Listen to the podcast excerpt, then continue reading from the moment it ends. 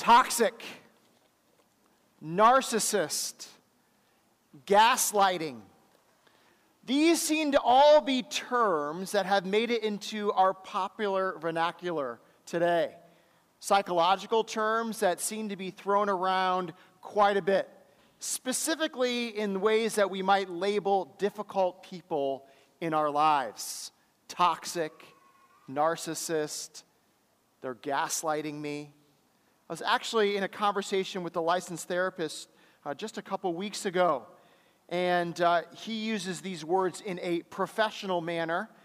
But he has noticed that people that have come in to see him, they've thrown these words around quite liberally, just all the time. And what he finds is that many people, when they use these words, they're just using it to write off people in their lives that they find difficult. And he said there seems to be a kind of a quote and a term he hears quite a bit from people, and it's this kind of way of living. Life is too short to spend time with people that suck happiness out of you. Life is too short to spend time that sucks happiness with people that suck happiness out of you. Well, we're living that in American culture right now. Uh, the statistics show that. Uh, one in four people in America now say they're estranged uh, from a family member, uh, have been removed from them, not talking to them. People have talked often about anger that has um, come out in the workplace um, because of a lot of things that have happened over the past few years. Now, if you have come to church, you might be anticipating the Christian message against this right away, right? Oh, right, the pastor is about to tell me, do better, be better, right? Just get along with people. Just forgive people. Just turn the other cheek. This is why I love the Psalms. They just don't go to that right away. No, the Psalms don't simply say, just get along. In fact, the Psalms and the psalmists admit that people are difficult. In fact, it even uses words that seem more extreme than the words I used earlier. But we also see that the psalmist gives a solution to difficult relationships greater than ghosting, greater than avoidance, greater than labeling. Today, we're going to find this out to be the case. This is kind of the point I want to kind of convey to you this morning, I think that Psalm is conveying to you. So if you're going to hear anything, hear this. Difficult relationships can make us see there is a larger story going on in our hearts and in the hearts of others. Difficult relationships can make us see there's a larger story going on in our hearts and in the hearts of others. Let's look at the Psalms, shall we? It's printed there in your worship guide. Psalm 64. Hear my voice, O God, in my complaint. Preserve my life from dread of the enemy. Hide me from the secret plots of the wicked, from the throng of evildoers, who whet their tongues like swords who aim bitter words like arrows, shooting from ambush at the blameless, shooting at him suddenly and without fear. They hold fast to their evil purpose. They talk of laying snares secretly, thinking, Who can see them? They search out injustice, saying, We have accomplished a diligent search. For the inward mind and heart of a man are deep. But God shoots his arrow at them. They are wounded suddenly. They are brought to ruin with their own tongues turned against them. All who see them will wag their heads. Then all mankind fears. They tell what God has brought about and ponder what he has done. Let the righteous one rejoice in the Lord and take refuge in him. Let all the upright in heart exalt. The word of the Lord. just joining us, we're going through the Psalms this summer. Here at Emmaus Road in the fall, we go through the Old Testament, rotating between genres of the prophets and Old Testament narrative. In the spring, we go through the New Testament, rotating between the Gospels and the epistles. And in the summer, it was kind of a catch all. Usually it's wisdom literature. We've done um, other literature too, apocalyptic literature here in the summer also. So we are in the Psalms this summer. And if you don't know this, um, the Psalms are a different kind of genre. Like I said, they are poetry. Now, when dealing with enemies and dealing with difficult relationships, the Psalms look at it a little bit differently than other genres of Scripture. The narrative of Scripture would talk about battles or conflicts. It would be very descriptive about how relationships are. The epistles, the letters, they would maybe talk specifically deductively about what we're supposed to do with those that we have relationships with, bearing with them, not letting the sun set on your anger. Those are some of the things that we hear from the epistles about relationships with others, especially difficult people. In the Gospels, you kind of get a mixture between narrative and epistles. You get it descriptively talked about of relationships between Jesus and the Pharisees and others. And also, you get these principles that Jesus lays out principles of forgiveness, forgiving 70 times 7. But the Psalms do something a little different. It gets into the nitty gritty of your emotions. What happens when you're in the midst of being wronged, in the midst of being hurt? in a relationship with someone else that is difficult. And all these things are bubbling up inside of you as you're dealing with this individual, or maybe more than just one. Think, enter in someone that has wronged you, and you're thinking about how am I going to deal with this person in my life? You know, many times we just pull out the platitudes, you know, that do not let the sun set on your anger, or forgive or turn the other cheek or those kind of things. But the thing is, in the midst of dealing with difficult people in hard relationships, those platitudes you don't have a solid footing on at times. You grasp and believe them and say, if I just knew enough, I just held on to them, it would be enough. But many times they're not. That is the beauty of the Psalms. It puts us in the moment. The psalmist is working through it himself in real time, and we get to hear about it. I've said this before, but I'll say it again to try to get into our minds how we look at the Psalms. The Psalms cause us not to just talk about God, the Psalms force us to talk to God. Again, the Psalms don't get us just to talk about God, they force us to talk to God.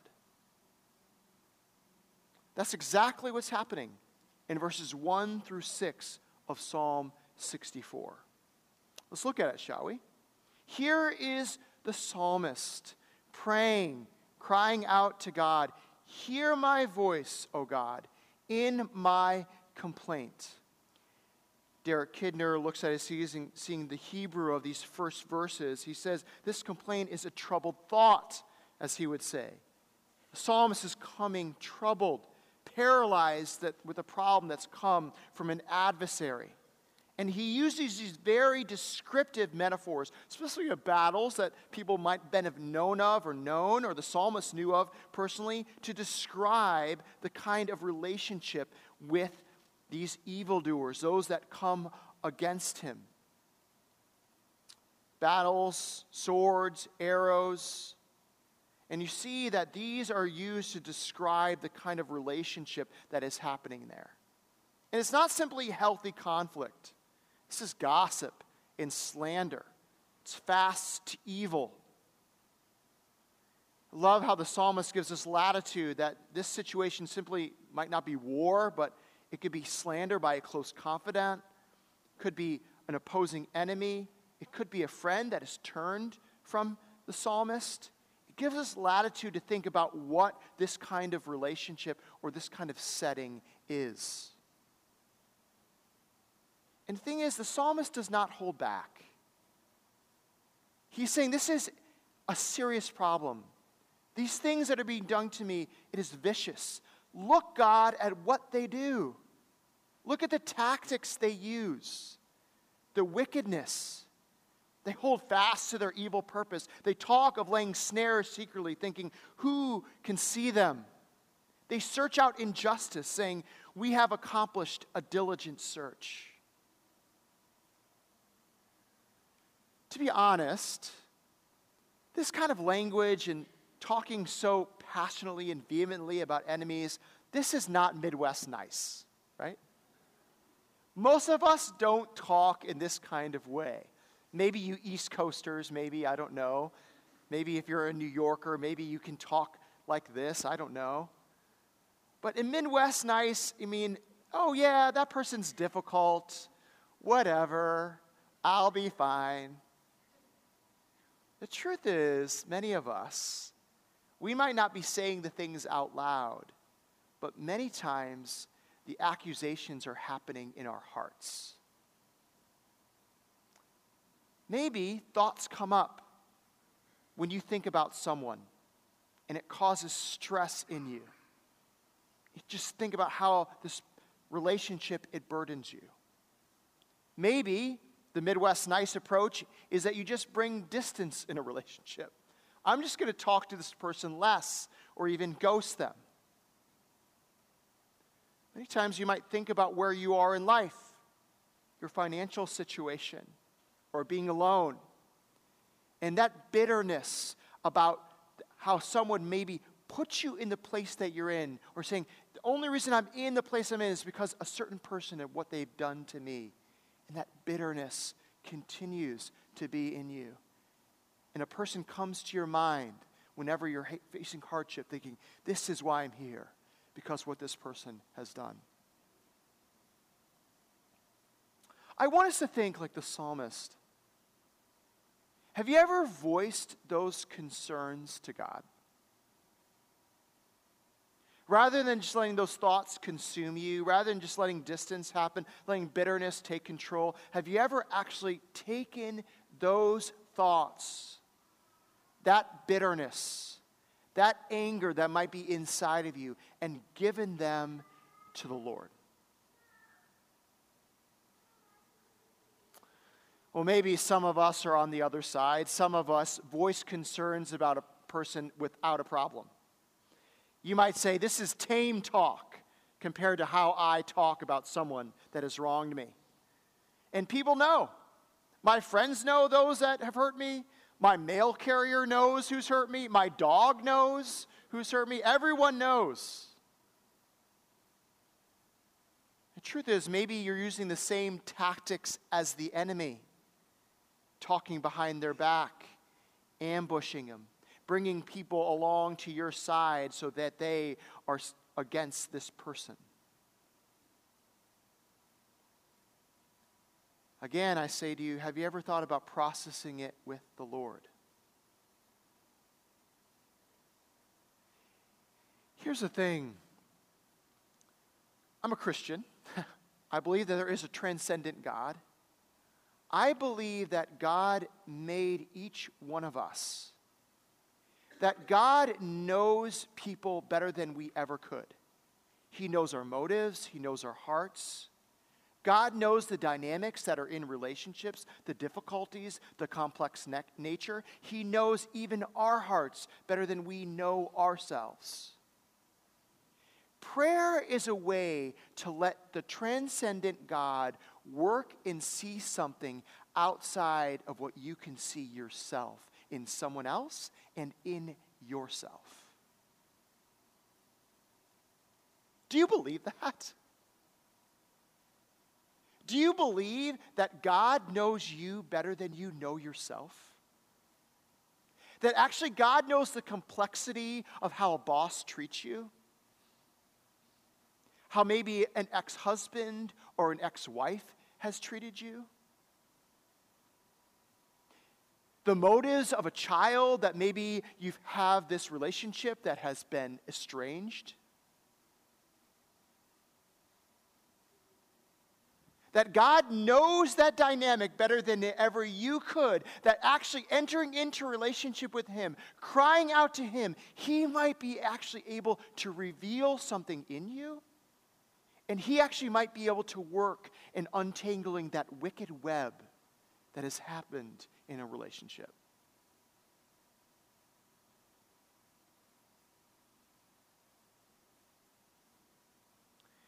You know, many times what happens is when we talk through these things with the Lord, we start to realize maybe I'm at fault too. And when you maybe see your own issues, it maybe starts not dwelling on the other person, and maybe the bitterness kind of goes away, and you're in a relationship that you can say, okay, I can be with this person, I can forgive them. There's dynamics here I did not realize. We call that charity. And many times we don't really realize it, but the way our society works and we're able to function with each other is charity.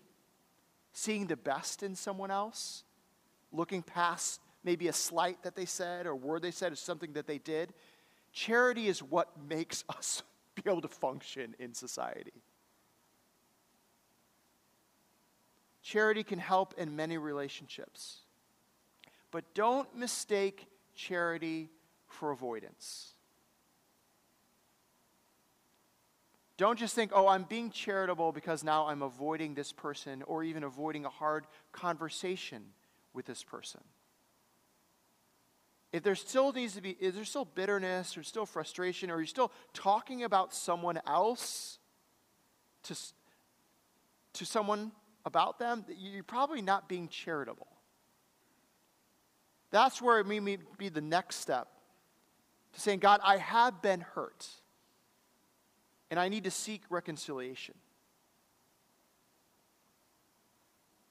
And hopefully, if there is true reconciliation, it will not be engaging in these same tactics that the enemy has done upon the psalmist. That you actually have a conversation, that you actually work through it with someone else, that you maybe get a mediator to work through it with you. But if it does not happen, the reconciliation does not happen, that you'd be able to cry out to God for justice to be shown forth, even in a very hard situation. God, work. Let's look at verse 6b here before. It's this kind of transition verse until we get to what God's action is. 6b says, For the inward mind and heart of a man are deep. You know, when you see the psalmist and read a lot of psalms, you could maybe think, well, psalmists sound very self righteous, right? I am right, they are wrong. And they are wronged, and they don't sound very charitable to the other person or very amiable to someone else. They're just basically saying, I'm okay, and they're not. not. But I think there's a difference between being right and being righteous. For your school teachers out there, maybe you have kids that you've maybe labeled in your class or maybe you have kids in school that you've labeled in the class, right? These are the good kids, the troublemaker. These are the good kids, and there's the troublemakers, right? The kids that do good things and the ones that do bad things. But what happens when a good kid does something wrong against the troublemaker? Does that make the troublemaker's issue against that kid less right? Does not the troublemaker get to plead his case too? Could a good kid not be righteous? 6b kind of hits that. For the inward mind and heart of a man are deep. When it says deep, it's doing it in a negative context. It's saying the human person is disordered. Saying that all of mankind has problems. Even a good kid has problems. You know, we confess our sins every week, and one thing I love about confession and the depth of confession is that we need even confess for our righteousness. That even our righteousness is tainted. That we might do things with impure motives. That is the depth of our sin. Think about this. This is like, it labels the Psalm of David, right? And we can maybe picture how David wrote the psalm running from Saul. Here was an ally and friend that then turned on him. He's battling with him. He had married his daughter. He's friends with his son. And now he's trying to kill him, capture him, spread rumors about him. All these things. There's the good King David. And then there is Saul. That this needs to be written about. I have a question for you. Do you think anyone could have sung this psalm about David?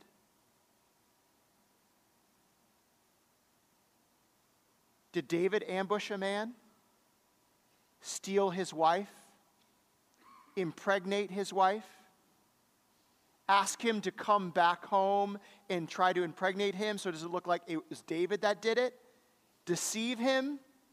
And then send him back to battle to the front lines to be killed? They hold fast to their evil purpose. They talk of laying snares secretly, thinking, who can see them? They search out injustice, saying, We have accomplished a diligent search. Even this psalm that David wrote can be wrote about him.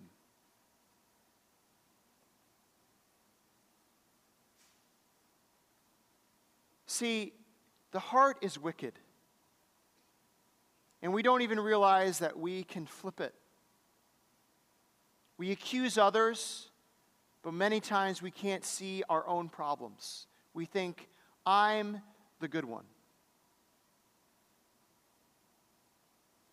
There seems to be this subtle reversal. Call it oversensitivity, so call it the victim mentality. That person wronged me. That person hurt me. But in our heart, really what's been damaged is our pride we are envious. We have selfish desires that are not being met. And that person has got in our way. And many times in our victim mentality, in our oversensitivity, we are not allowed to be corrected.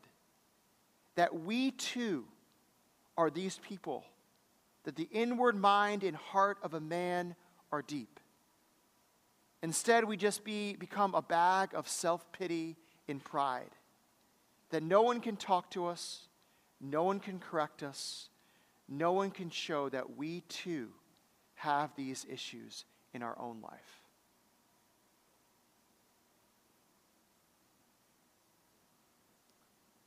Well, then we see this transition, verses 7 through 10. The psalmist has pleaded his case, but then God responds. God shoots his arrow at them. They are wounded suddenly. You notice the arrows, God's arrows versus the enemy. When God shoots, it happens immediately. I love what Spurgeon says about this. He said, They shoot and shall be shot. A greater archer than they shall take sure aim at their hearts. One of his arrows shall be enough, for he never misses his aim.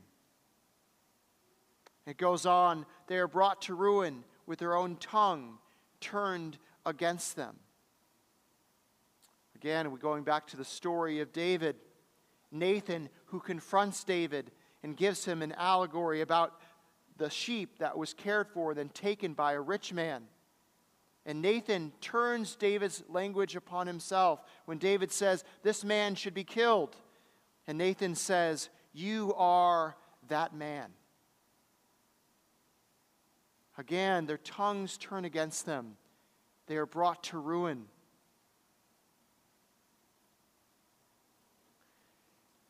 You know, it doesn't matter who you are. You might think, oh, there is no God, there is nothing above me. But no matter who you are, you live by a standard. And you call other people to that standard. Be nice be on time. You know, don't belittle other people. Those might be your standards that you live by. What happens when you don't even live by those standards yourself? The arrow is shot and it pierces your own heart. That's what God does. He finds people out. He finds them out in His time. His arrows are not cast to the ground, but they reach their target. And sometimes they are your own heart, in the own way that you have hurt others.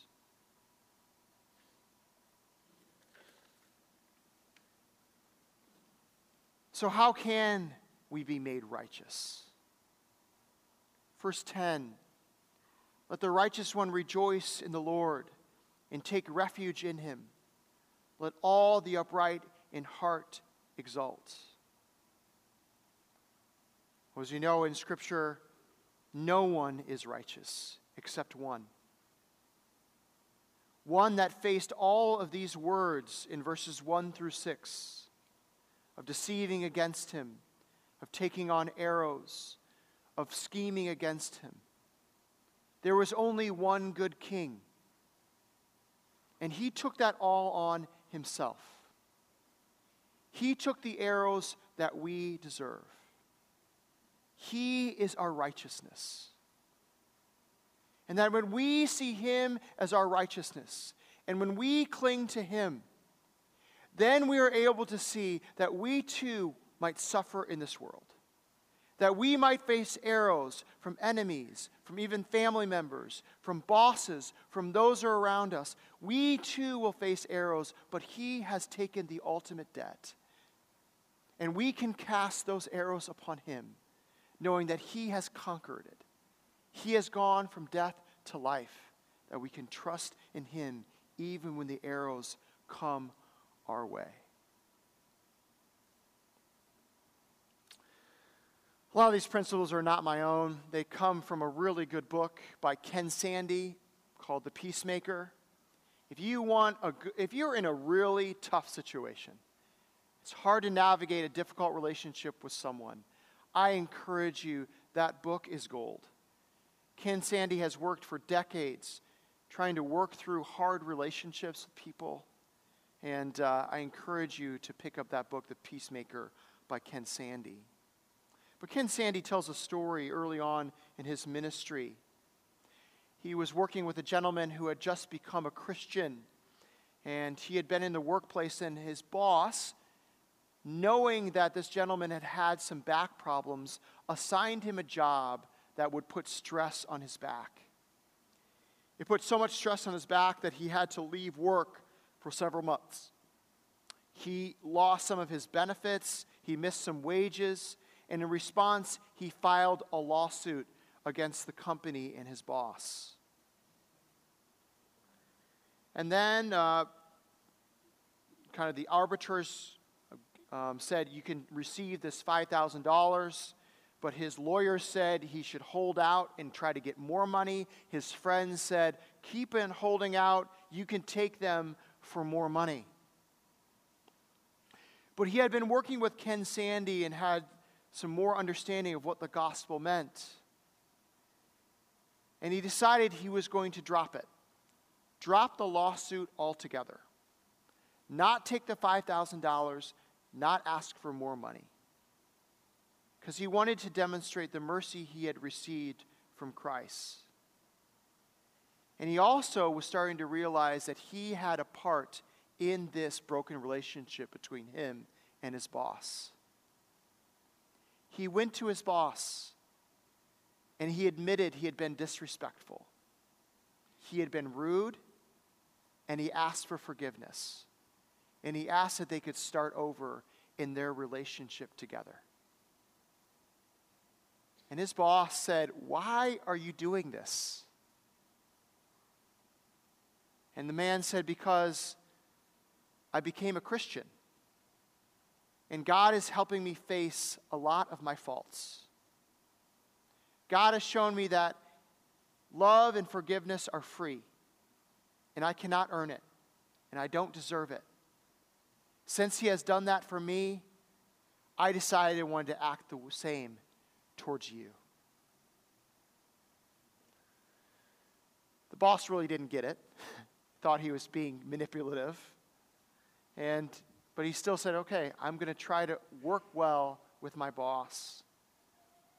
A lot of these crying out of the Psalms happened. The boss ended up being transferred from the place, and he got a new uh, boss, and it worked out well. God worked in his way, showed redemption even in a hard situation.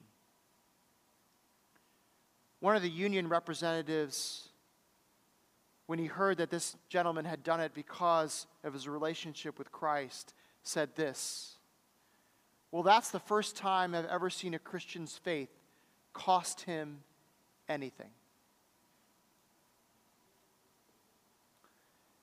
The man said, It really was the best $5,000 I ever spent. God used those events to bring several people to Christ. He also helped me overcome some major sins in my own life. I only wish I had settled it more quickly.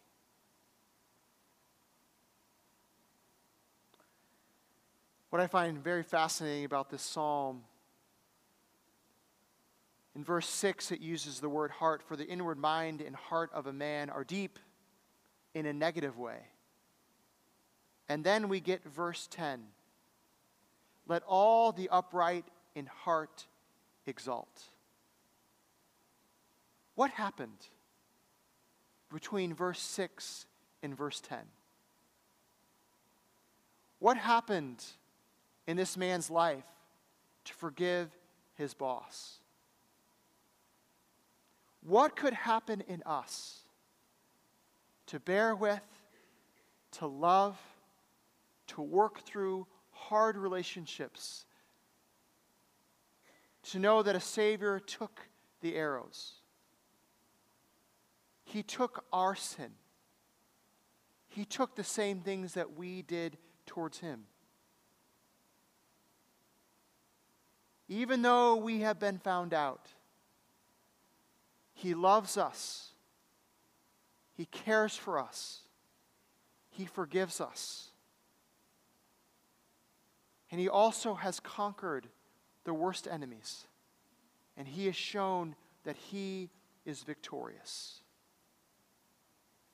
When we cast our eyes on the one that is victorious through all the sins and pains of this world, it allows us to rejoice. It allows us to have the right heart, even with the hardest enemies, even with the hardest relationships, that we can bear with it.